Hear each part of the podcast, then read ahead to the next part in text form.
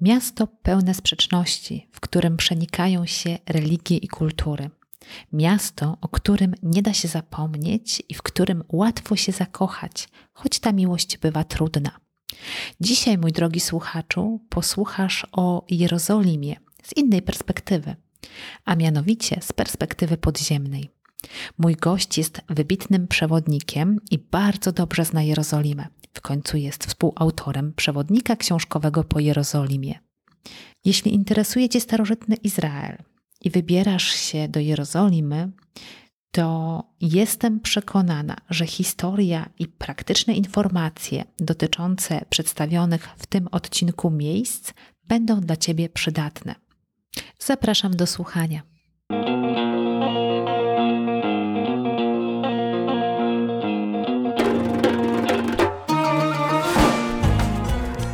Cześć, nazywam się Justyna Zeruk, a to jest podcast po Izraelu. Jeśli interesuje Cię Izrael, planujesz podróż do tego kraju, a może po prostu lubisz słuchać ciekawych historii, ten podcast jest dla Ciebie. Zapraszam do słuchania.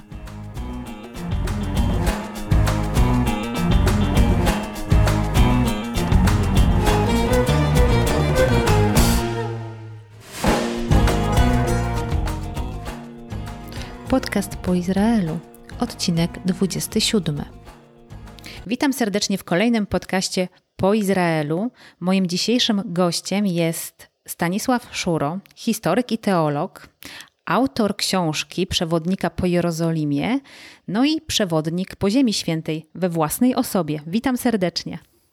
Witam serdecznie. Bardzo mi miło i bardzo się cieszę, że zgodziłeś się na rozmowę ze mną w podcaście po Izraelu. Dzisiaj sobie porozmawiamy trochę o podziemnej części Jerozolimy, ale zanim to nastąpi, chciałabym Cię zapytać o to, o co właściwie pytam każdego mojego gościa, czyli o Twoją pierwszą podróż do Ziemi Świętej i pierwsze wyrażenia. Kiedy to było i w jakich okolicznościach to miało miejsce? To najpierw zacznę od pewnego wstępu. Dobrze. W tym czasie już byłem historykiem i jeździłem trochę z pielgrzymkami, ale po Europie. Zaczynałem pielgrzymowanie z grupami po Rzymie, jako że no, byłem w Rzymie kilka razy sam, no i później podjąłem się tego robić dla grup. I pewnego razu w roku, żebym mnie skłamał, 1998 Biuro Podróży ze Śląska wpadło na pomysł, żeby mnie wysłać do Ziemi Świętej. Wówczas pojechałem pod opieką ojca Jasińskiego, wyjątkowo ciekawy człowiek, wyjątkowo fascynujący, napisał wspaniałą książkę Jerozolima, promień miłości Jachwę. To była zresztą chyba jego praca habilitacyjna. I naprawdę on mnie wprowadzał w te arkana, jeżeli chodzi o to, w jaki sposób się oprowadza po Ziemi Świętej. Na dodatek miałem o tyle dobrze, że przez 20 lat mój ojciec uczył w niższym seminarium franciszkańskim w Bieliczce. Ja zresztą też tam potem jakiś czas uczyłem.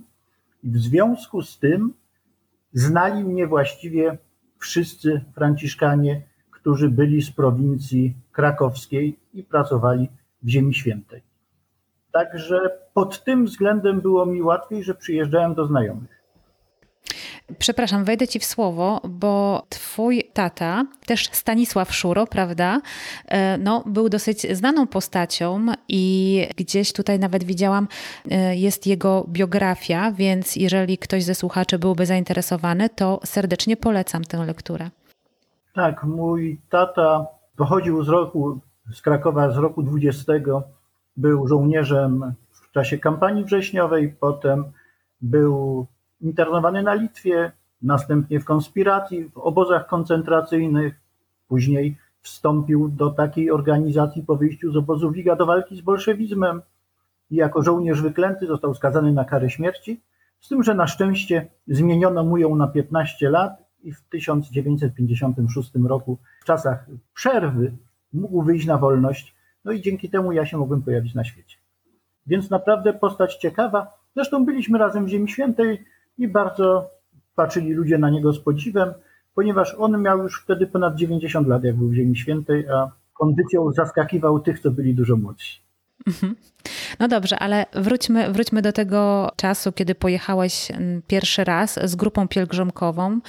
Czy ty już wtedy prowadziłeś tę grupę, tak na głęboką wodę pojechałeś, czy to było przyuczenie? Pierwszy raz pojechałem na przyuczenie. Ojciec Jasiński prowadził, ja byłem jego asystentem. No ale przy okazji, wiedząc, że muszę się przygotować, no to równocześnie przygotowywałem się również sam, nie tylko słuchając, ale również na przykład chodząc wieczorami czy nocą po Jerozolimie, żeby wszystkiego się nauczyć wtedy, kiedy nie ma tego, co oszałamia na co dzień każdego, kto jest pierwszy raz, czyli handlu.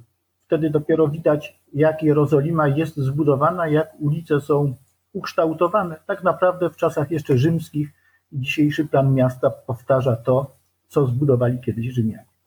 Dobrze, a jak to się stało, że podjąłeś się takiego projektu, jakim jest przewodnik książkowy, przewodnik po Jerozolimie, który został wydany w 2010 roku? To jest taka seria miejsc świętych, seria z Biblioteki Gazety Wyborczej i on jest właściwie no, Twojego współautorstwa, ale to jest dosyć obszerna książka z wielobarwnymi zdjęciami. Jak to się stało, że, że się tego podjąłeś?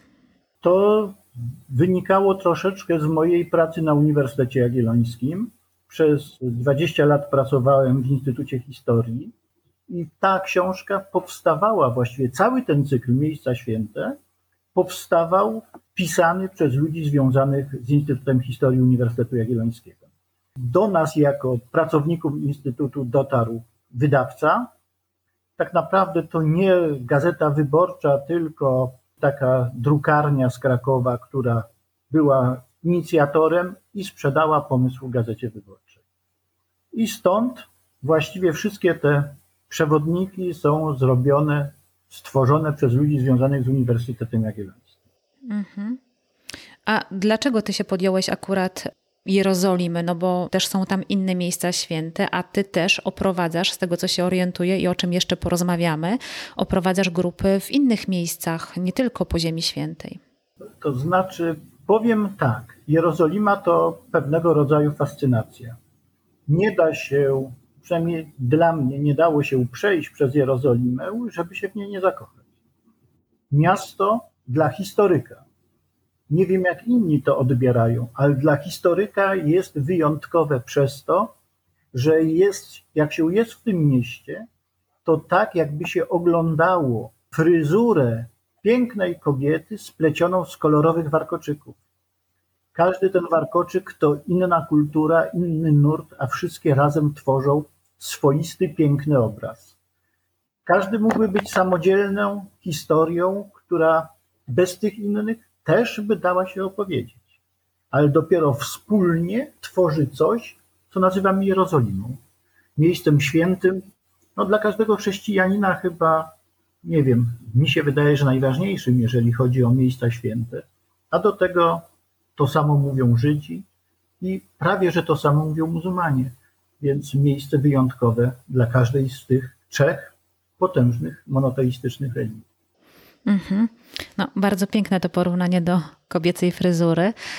A jak, jak długo trwała taka praca nad e, tą książką i, jak to wyglądało? Praca nad książką była bardzo, składała się z dwóch etapów. Pierwszy etap to było napisanie tekstu dotyczącego historii Jerozolimy. Nie ukrywam, że zajęło mi to około trzech miesięcy pracy. Drugim etapem było opisanie tego, co jest w Jerozolimie. I wtedy z Gabryzią, czyli z moją współautorką, pojechaliśmy do Jerozolimy na dwa tygodnie pobytu, gdzie wydawca płacił wszystkie nasze koszty. I wtedy mogliśmy oglądać i to, co jest jak gdyby pierwszoplanowe, to, co już znałem wcześniej, oprowadzając grupy, jak i to, co jest w drugim planie. To, co nie jest takie oczywiste dla każdego turysty, każdego pielgrzyma, że nawet takie ciekawe rzeczy można zobaczyć. Bo Jerozolima, jak mówię, składa się z tak wielu elementów, że nie da się jej poznać w przeciągu krótkiego pobytu. Za każdym razem zaskakuje czymś nowym. Zresztą do tej pory nie zaskakuje nowymi miejscami i cały czas mam listę tych miejsc, które jeszcze chcę odwiedzić. No właśnie, a pielgrzymujesz tam od 98 roku. No właśnie, zanim przejdziemy do głównego tematu, to jeszcze chciałabym Cię podpytać o grupy pielgrzymkowe właśnie do Ziemi Świętej, bo Ty prowadzisz głównie grupy pielgrzymkowe, czy też jakieś inne grupy tematyczne do Ziemi Świętej? Skupmy się na razie na Ziemi Świętej. Tak, głównie grupy pielgrzymkowe, zdecydowanie. I czy pamiętasz swoją ostatnią grupę w Izraelu? Nie, nie pamiętam. Nie pamiętasz?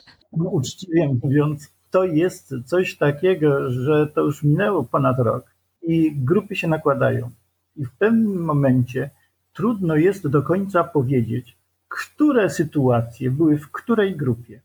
To jednak jak się oprowadza, a był czas, że przeciętnie oprowadzałem około 20-25 grup rocznie po Ziemi Świętej, to jest bardzo dużo. W związku z tym zapamiętanie każdej specyfiki każdej grupy jest bardzo trudne.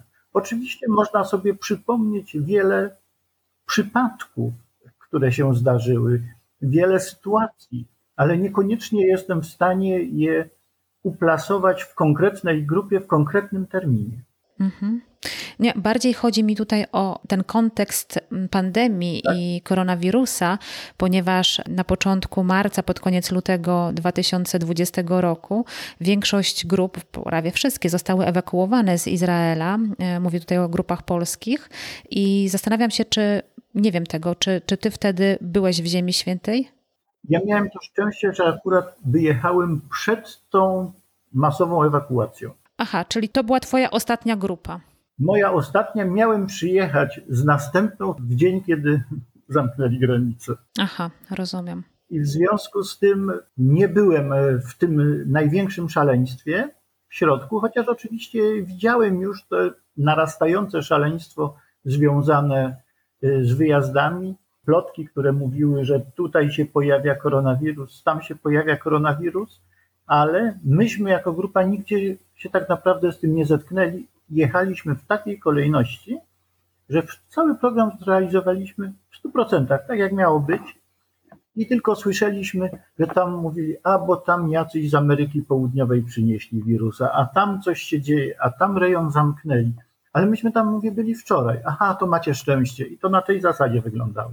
Także ja się właściwie otarłem odrobinkę o, tego, o tą pandemię i zamknęli mi drogę powrotną do Ziemi Świętej. Mhm. A skoro mówimy właśnie o pielgrzymowaniu, to prowadzisz jeszcze grupy po innych miejscach, do innych państw, do innych krajów, w inne rejony. I jakie to są rejony? Jeżeli ktoś chciałby z Tobą wyjechać, to gdzie możesz być jego przewodnikiem? Oj, to jest bardzo szerokie pytanie, ponieważ staram się nie zawężać. Ostatnio najwięcej jestem w Portugalii. Zdecydowanie. Fatima jest miejscem, w którym no, popandemicznie niejako jestem. Ostatnio już byłem z kilkoma grupami w tym roku. I to na pewno jest miejsce, które też jest moją pewną miłością, jeżeli chodzi o kraj. Portugalię, jego historia. Ale bywam też w Lourdes, bywam też we Włoszech, bywam też z pielgrzymkami po nieoczywistym miejscu, jakim są Kresy czyli tak zwana Ukraina Zachodnia, a dla mnie zawsze Galicja Wschodnia.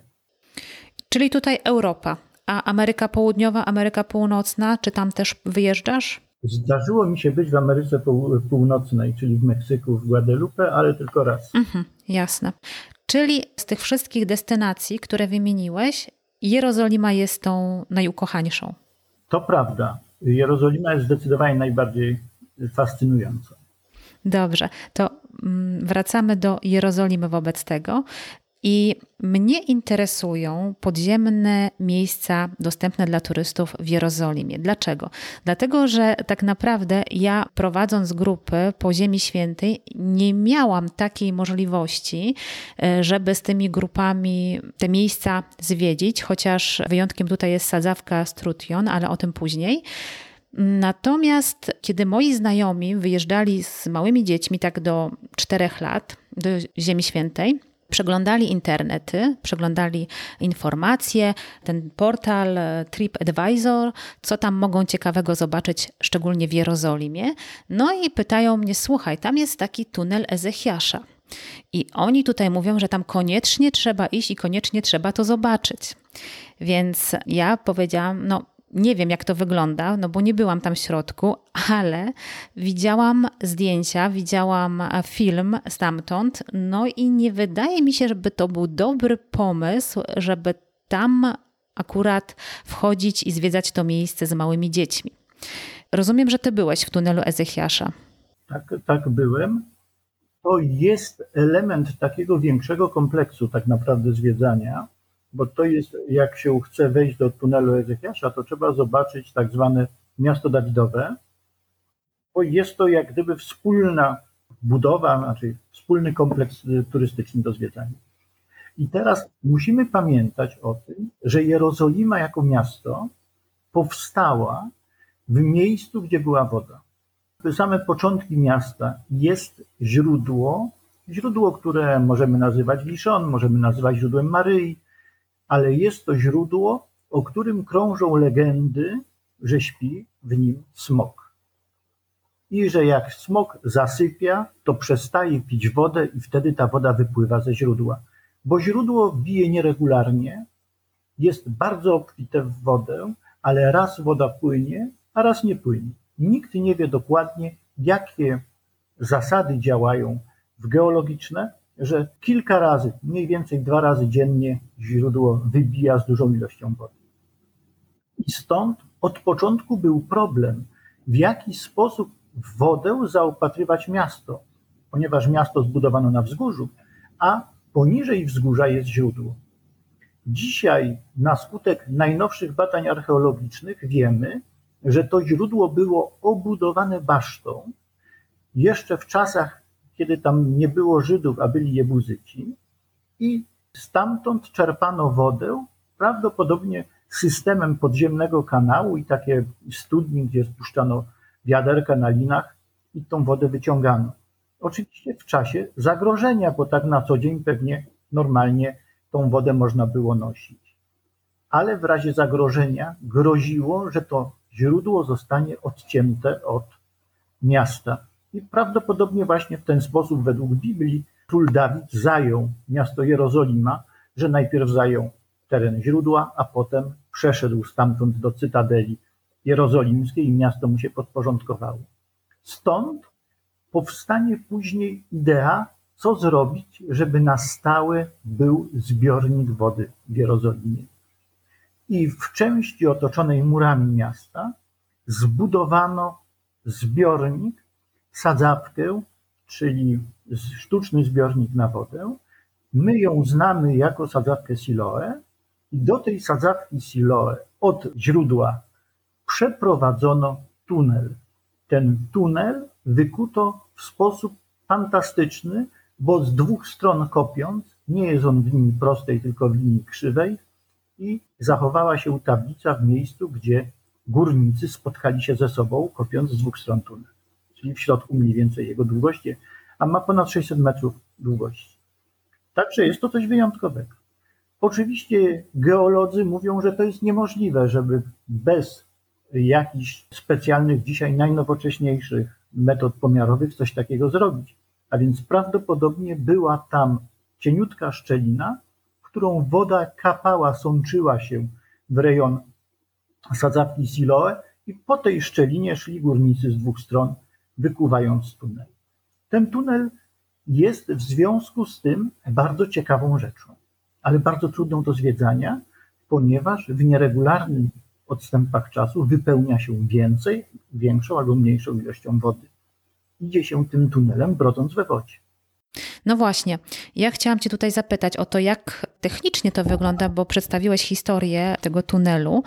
Oglądałam film, który nazywa się Podziemne Miasta. Jest tam w tym filmie przedstawiona akurat Jerozolima. To jest jakaś amerykańska produkcja. Film jest dostępny na YouTube. Ja podlinkuję mm, link do tego filmu w notatkach do tego odcinka. I tam jest jakieś stąpnięcie, nawet właśnie w tym miejscu, o którym powiedziałeś, gdzie ci górnicy się spotkali. Natomiast ja się zastanawiam, czy jest jakiś limit wiekowy, czy jest jakiś limit ilościowy, jeżeli jesteśmy turystami i zwiedzamy to miejsce. Jak to wygląda? Po pierwsze, jest limit ilościowy, to znaczy pracownicy strefy archeologicznej wpuszczają w określonych odstępach czasu. Nie może być tak, że będzie tam tłum ludzi wchodził i ci ludzie będą wchodzili, no i potem się zablokują. To jest pierwsza rzecz. Druga rzecz jest tak zwany wodowskaz. Ten wodowskaz to jest graficzne przedstawienie poziomu wody w tunelu. Także możemy zobaczyć, ile centymetrów wody w danym czasie jest. To jest po to, żeby ludzie nie weszli, jak wody jest dla nich za dużo w ich rozumieniu.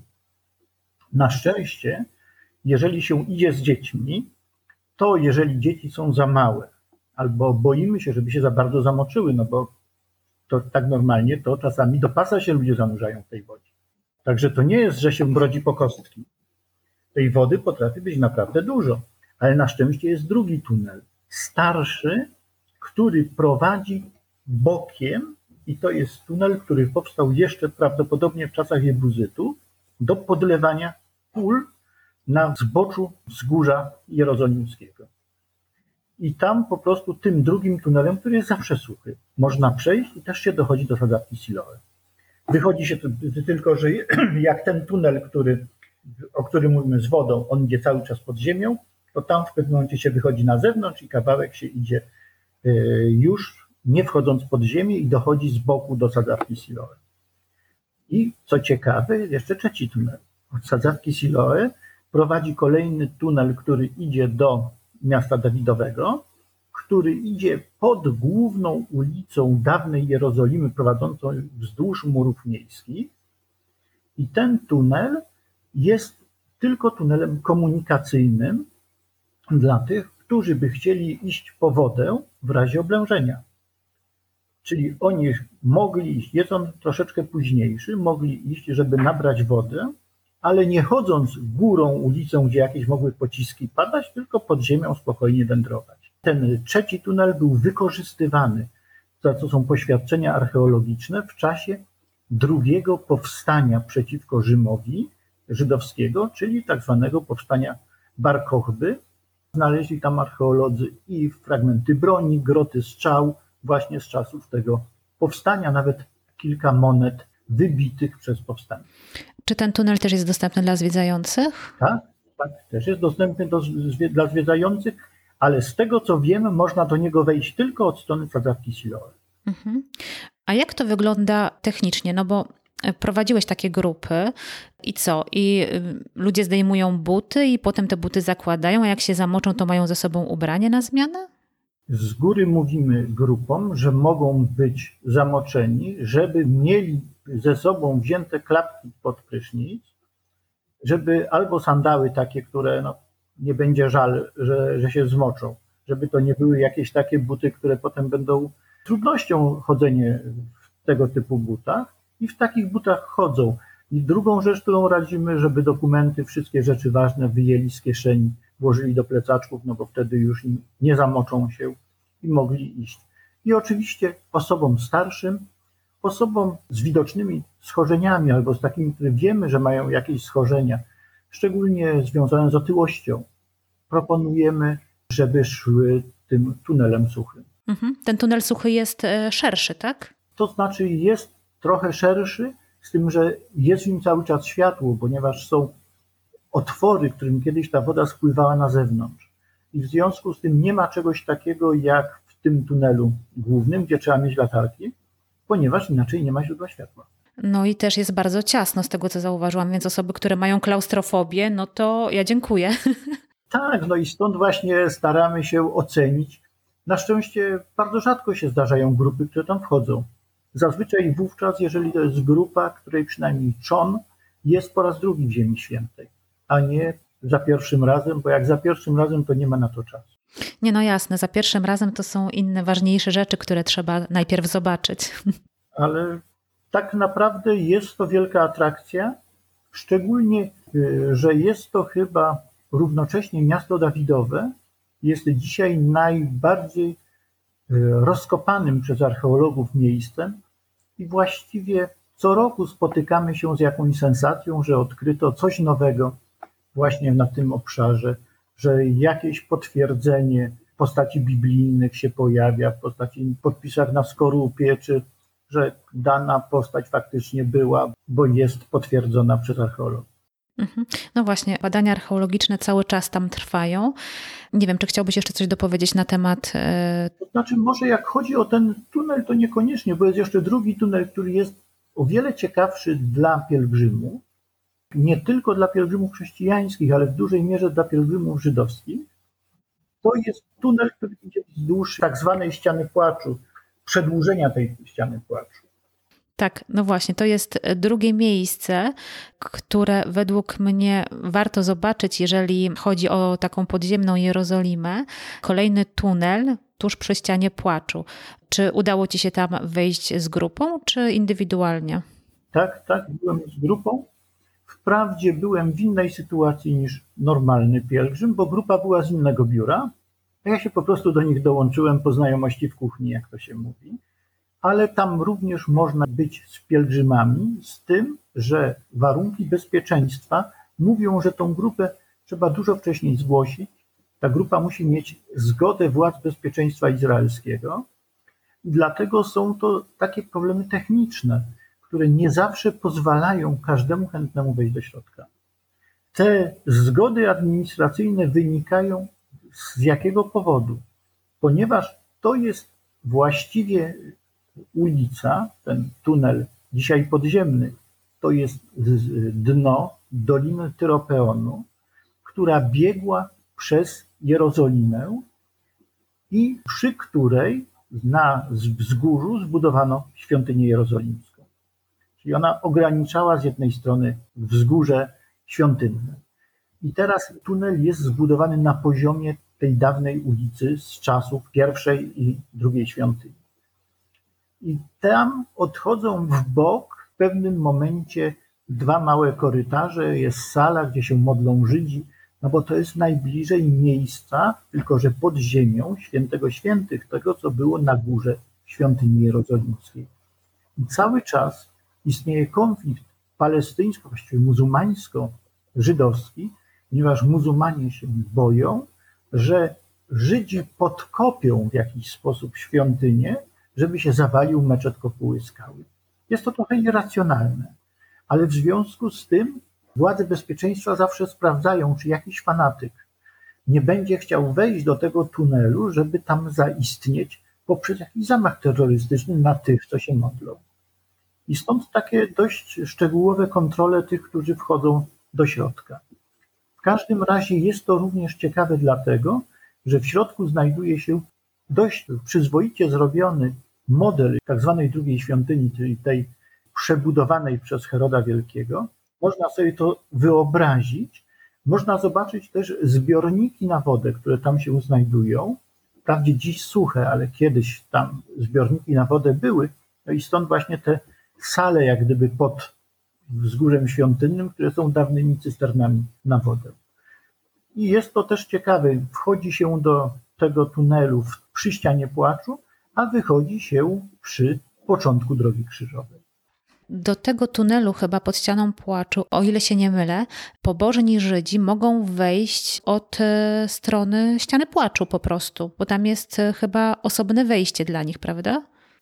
Tak, jest tam odrębne wejście dla tych, którzy się idą modlić. Nie wiem, to już jest miejsce, którym ja nie wchodziłem, ponieważ nie jestem nabożnym Żydem, ale gdzie no, wchodzą ortodoksyjni Żydzi i oni tam cały czas są. Jak myśmy przechodzili, to w każdym miejscu prawie gdzieś były grupki większe lub mniejsze, które się modliły, bo dla nich to było miejsce wyjątkowo święte.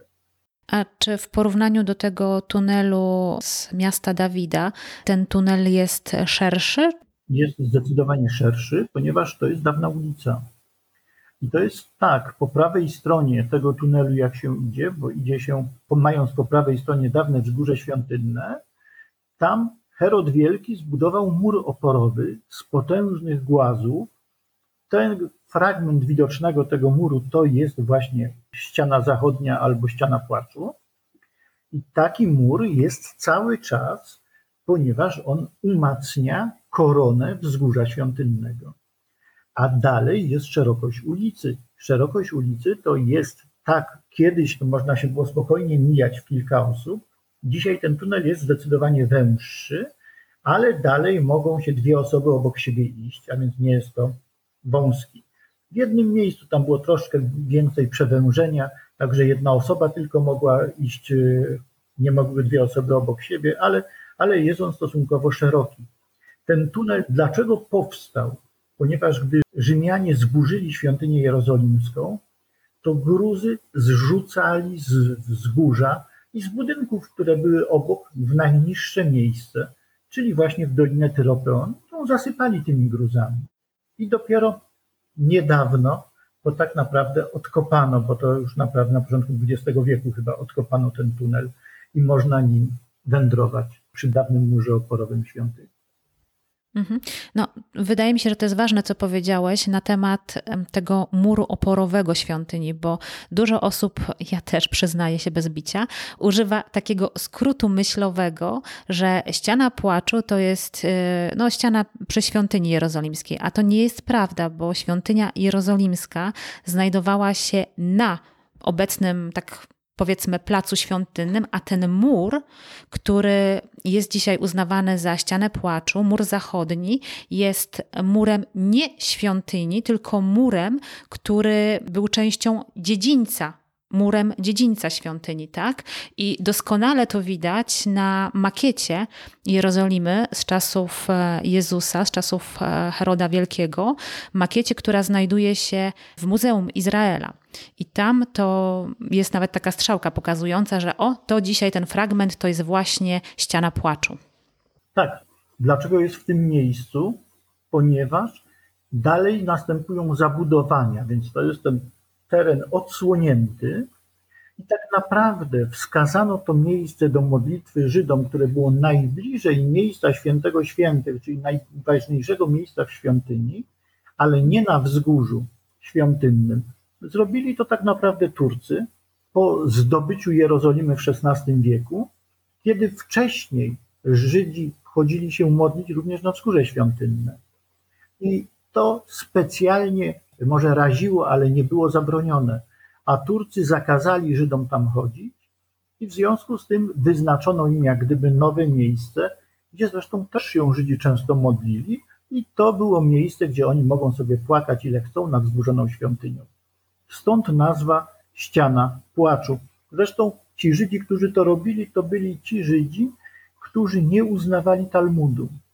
Starali się cały czas żyć tak, jakby istniała jeszcze tylko i wyłącznie religia świątynna, czyli ta przedtalmudowa, przed zburzeniem Jerozolimy, i my ich nazywamy Karaimami. No to ciekawe. Ponieważ ja jeszcze powiem tak, że ci talmudyczni tylko raz w roku opłakiwali świątynię, w rocznicę zburzenia świątyni. A ci cały czas, ci zakładali, ponieważ cały czas nie mogli składać ofiar, a więc cały czas płakali nad tym, że Jerozolima jest, że świątynia jest zburzona. Mhm. Dobrze, to tyle, jeżeli chodzi o ten tunel pod ścianą płaczu.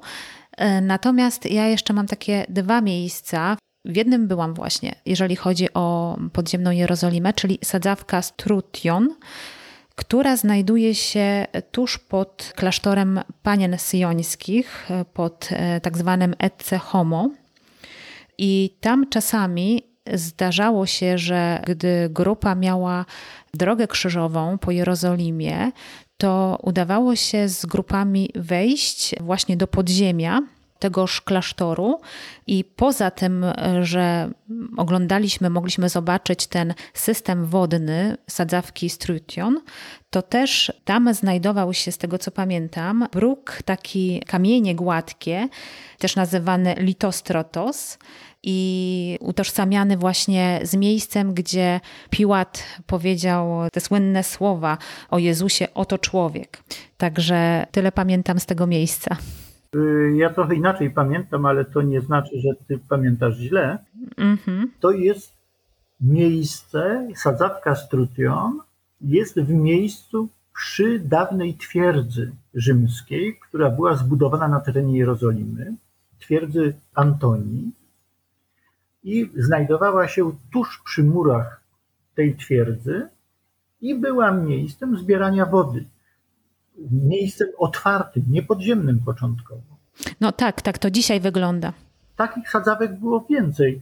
I teraz, w momencie, kiedy miasto zostało zburzone, bo to trzeba pamiętać, że takim wydarzeniem wiekopomnym dla Jerozolimy było zdobycie w 70 roku miasta przez Rzymian.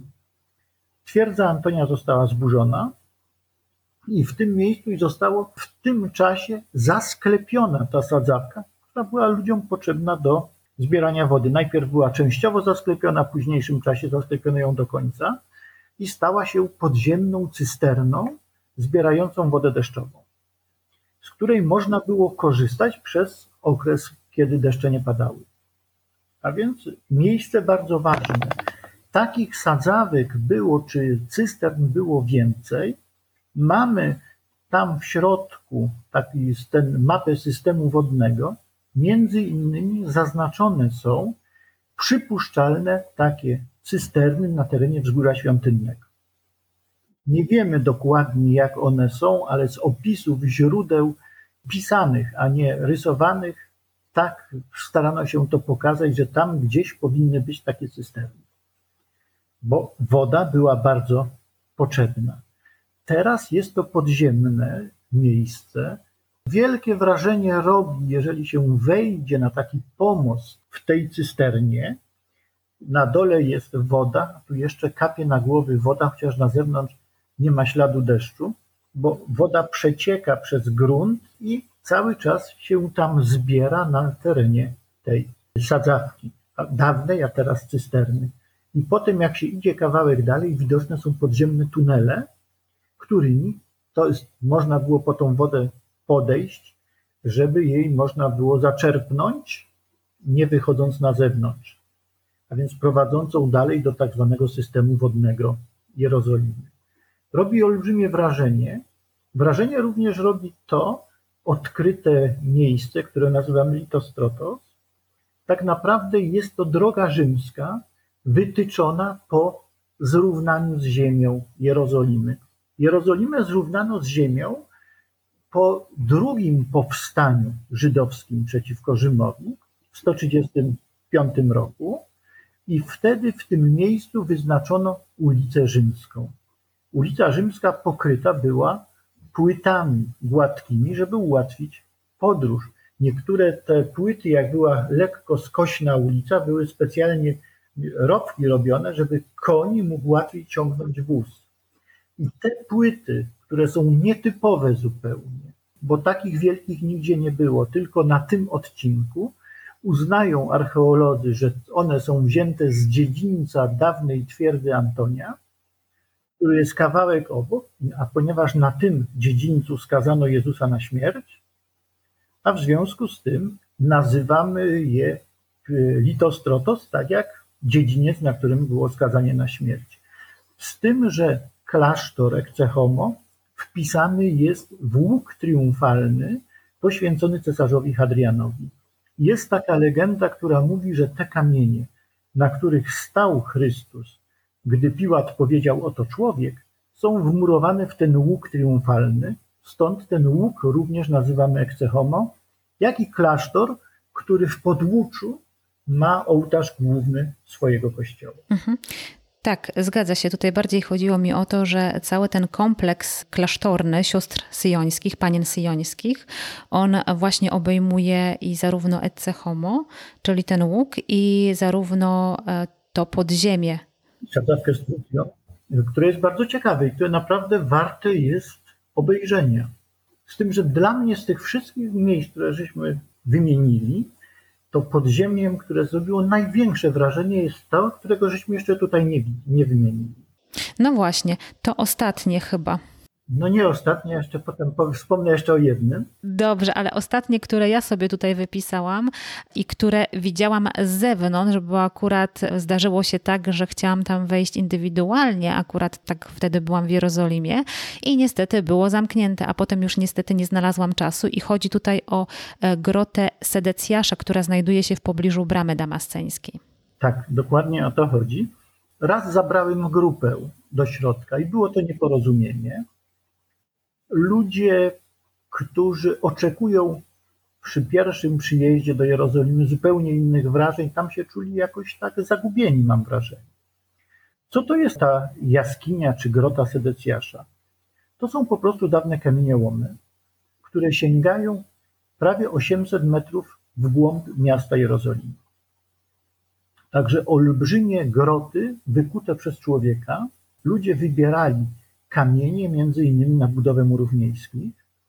W pewnym momencie są zamknięte niestety dla turystów korytarze, może nawet całkiem dla ludzi też, które świadczą o tym, że można było do tej groty, do tego potężnego kompleksu jaskiń tak naprawdę wejść również od strony miasta, a nie tylko od strony zewnętrznej. Jest legenda, że w tej grocie ukrywał się Sedecjasz w czasie oblężenia perskiego, stąd nazwa grot Sedecjasza.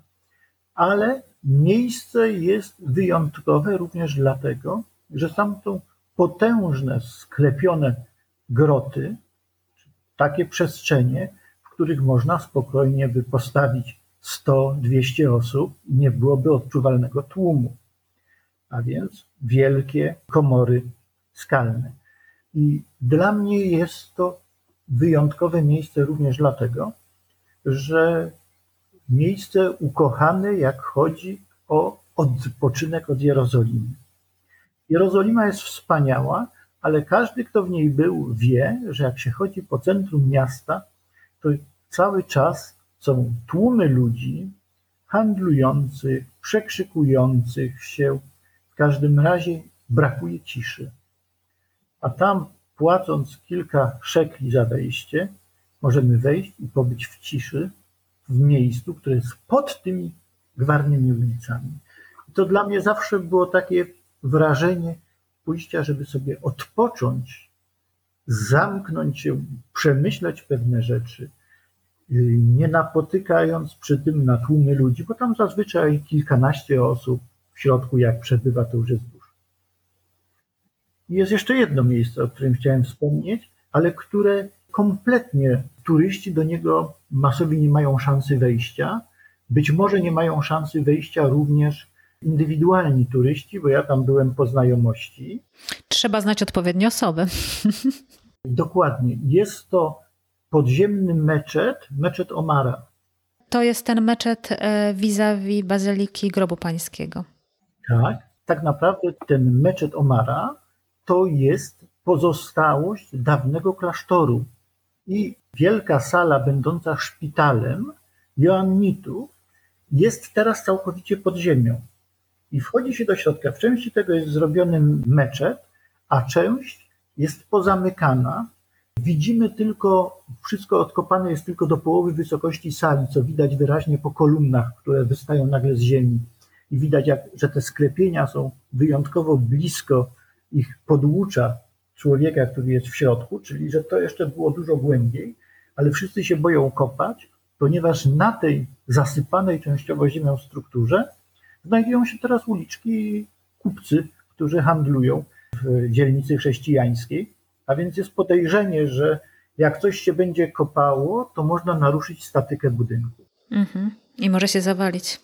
Ale też robi wielkie wrażenie właśnie przez to, że jest takim zaskoczeniem, że tuż obok Bazyliki Grobu Pańskiego znajduje się takie piękne podziemne miejsce.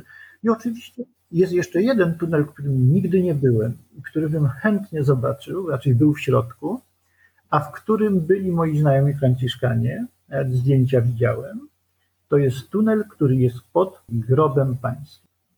No i tam cysterny obok, no to tak jak mamy cysternę odnalezienia krzyża, to kawałek dalej jest przez chrześcijan wschodnich też stara cysterna, która znajduje się kawałeczek dalej.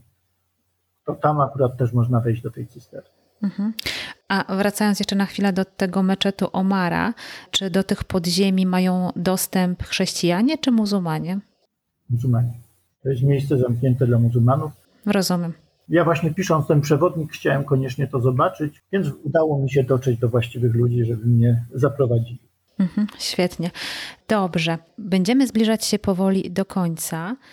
Zanim jednak to nastąpi, to mam takie ostatnie pytanie, które zadaję każdemu przewodnikowi po Ziemi Świętej. Jakie miejsce według Ciebie warto zobaczyć? Co można polecić osobie, która no powiedzmy była już w Ziemi Świętej albo zna te standardowe miejsca takie jak Jerozolima, Morze Martwe, a która chciałaby zobaczyć coś innego, coś więcej, coś, co nie jest pokazywane na pierwszych stronach przewodników. Co to by było według Ciebie? Bardzo trudne pytanie mi zadajesz, bo ja bym wolał wymienić litanie tych miejsc, które można zobaczyć. No to ograniczmy się do trzech. Zdecydowanie powiem tak. Jest taka synagoga Beit Alfa z pięknymi mozaikami, ponieważ ja w ogóle bardzo lubię mozaiki, mozaiki bliskowschodnie, które są zrobione z naturalnych kamieni. Nie ma tam żadnych innych sztucznych barwników i które no, są wyjątkowej piękności, jak się, szczególnie jak się jeszcze wodą poleje i ożywają kolory. Zdecydowanie takim miejscem dla mnie, które powinien każdy zobaczyć, to jest Akko. Y, nie wiem, czy był, czy ktoś już o Akko opowiadał. Trochę było tutaj w odcinku dotyczącym krzyżowców i wypraw krzyżowych, natomiast e, no, nie było dokładnie opisane, co w tym Akko się znajduje, ponieważ poza pozostałościami z czasów krzyżowców tam jest o wiele, wiele więcej ciekawych miejsc. Tak, tam jest jedno z niewielu miejsc, które zachwycają, jeżeli chodzi o sztukę muzułmańską, bo jest jeden z niewielu meczetów starych, które można zobaczyć. Bo normalnie w tej chwili niestety na wzgórzu świątynnym do tych meczetów wejść nie możemy, a w Akko można zapłacić niewielki bilecik i wejść zobaczyć meczet w środku. Więc ci, dla których jest ważne, żeby zobaczyć splot kultur, to jest ciekawe, żeby zobaczyli meczet. Tak jak dla mnie byłoby jeszcze ciekawe, żeby te osoby poszły sobie szlakiem synagog i przynajmniej właśnie te osoby, które chciałyby coś zobaczyć, na Starym Mieście w Jerozolimie są tak zwane cztery synagogi sefardyjskie. Są to najstarsze synagogi Jerozolimy, które istnieją do dzisiaj, które są obniżone poniżej gruntu, ponieważ Turcy nie pozwalali, żeby synagoga była wyższa niż mieszkania dookoła a w związku z tym zostały obniżony grunt, żeby te sale miały odpowiednią wysokość i kubaturę dla większej ilości ludzi modlących się i gdzie zachowane są no, bardzo ciekawy układ tych miejsc, które tam no, sztuki tak zwanej synagog sefardyjskich. Pamiętamy o tym, że Żydzi dzielą się na aszkenazyjskich i sefardyjskich. Nam w Polsce bardziej znani są aszkenazyjscy, bo oni są z tej części świata, a sefardyjscy już mniej. I dlatego uważam, że też jest to miejsce, gdzie warto wejść.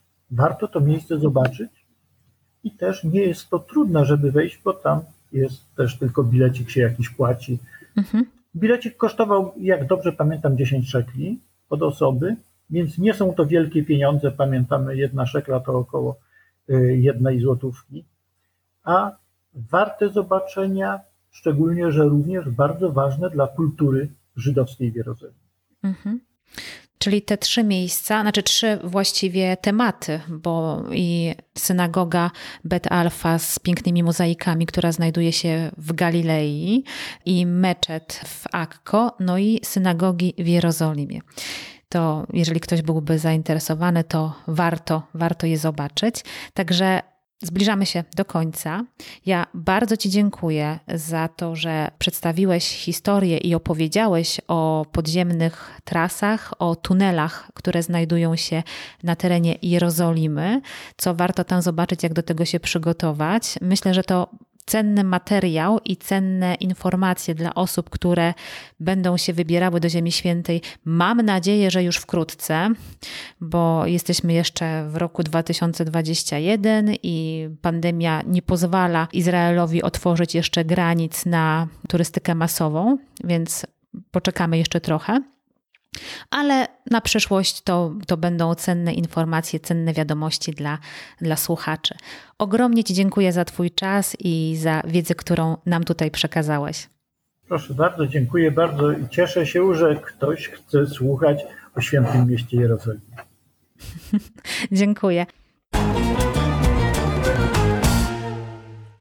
Dziękuję za wysłuchanie tego odcinka. Czy widziałeś lub widziałaś na własne oczy któreś z wymienionych dzisiaj miejsc? Jeśli tak, daj mi o tym znać. A może zaskoczyła Cię jakaś informacja? Jeśli chcesz do mnie napisać, to zapraszam do kontaktu na stronie internetowej www.poizraelu.pl w zakładce Kontakt.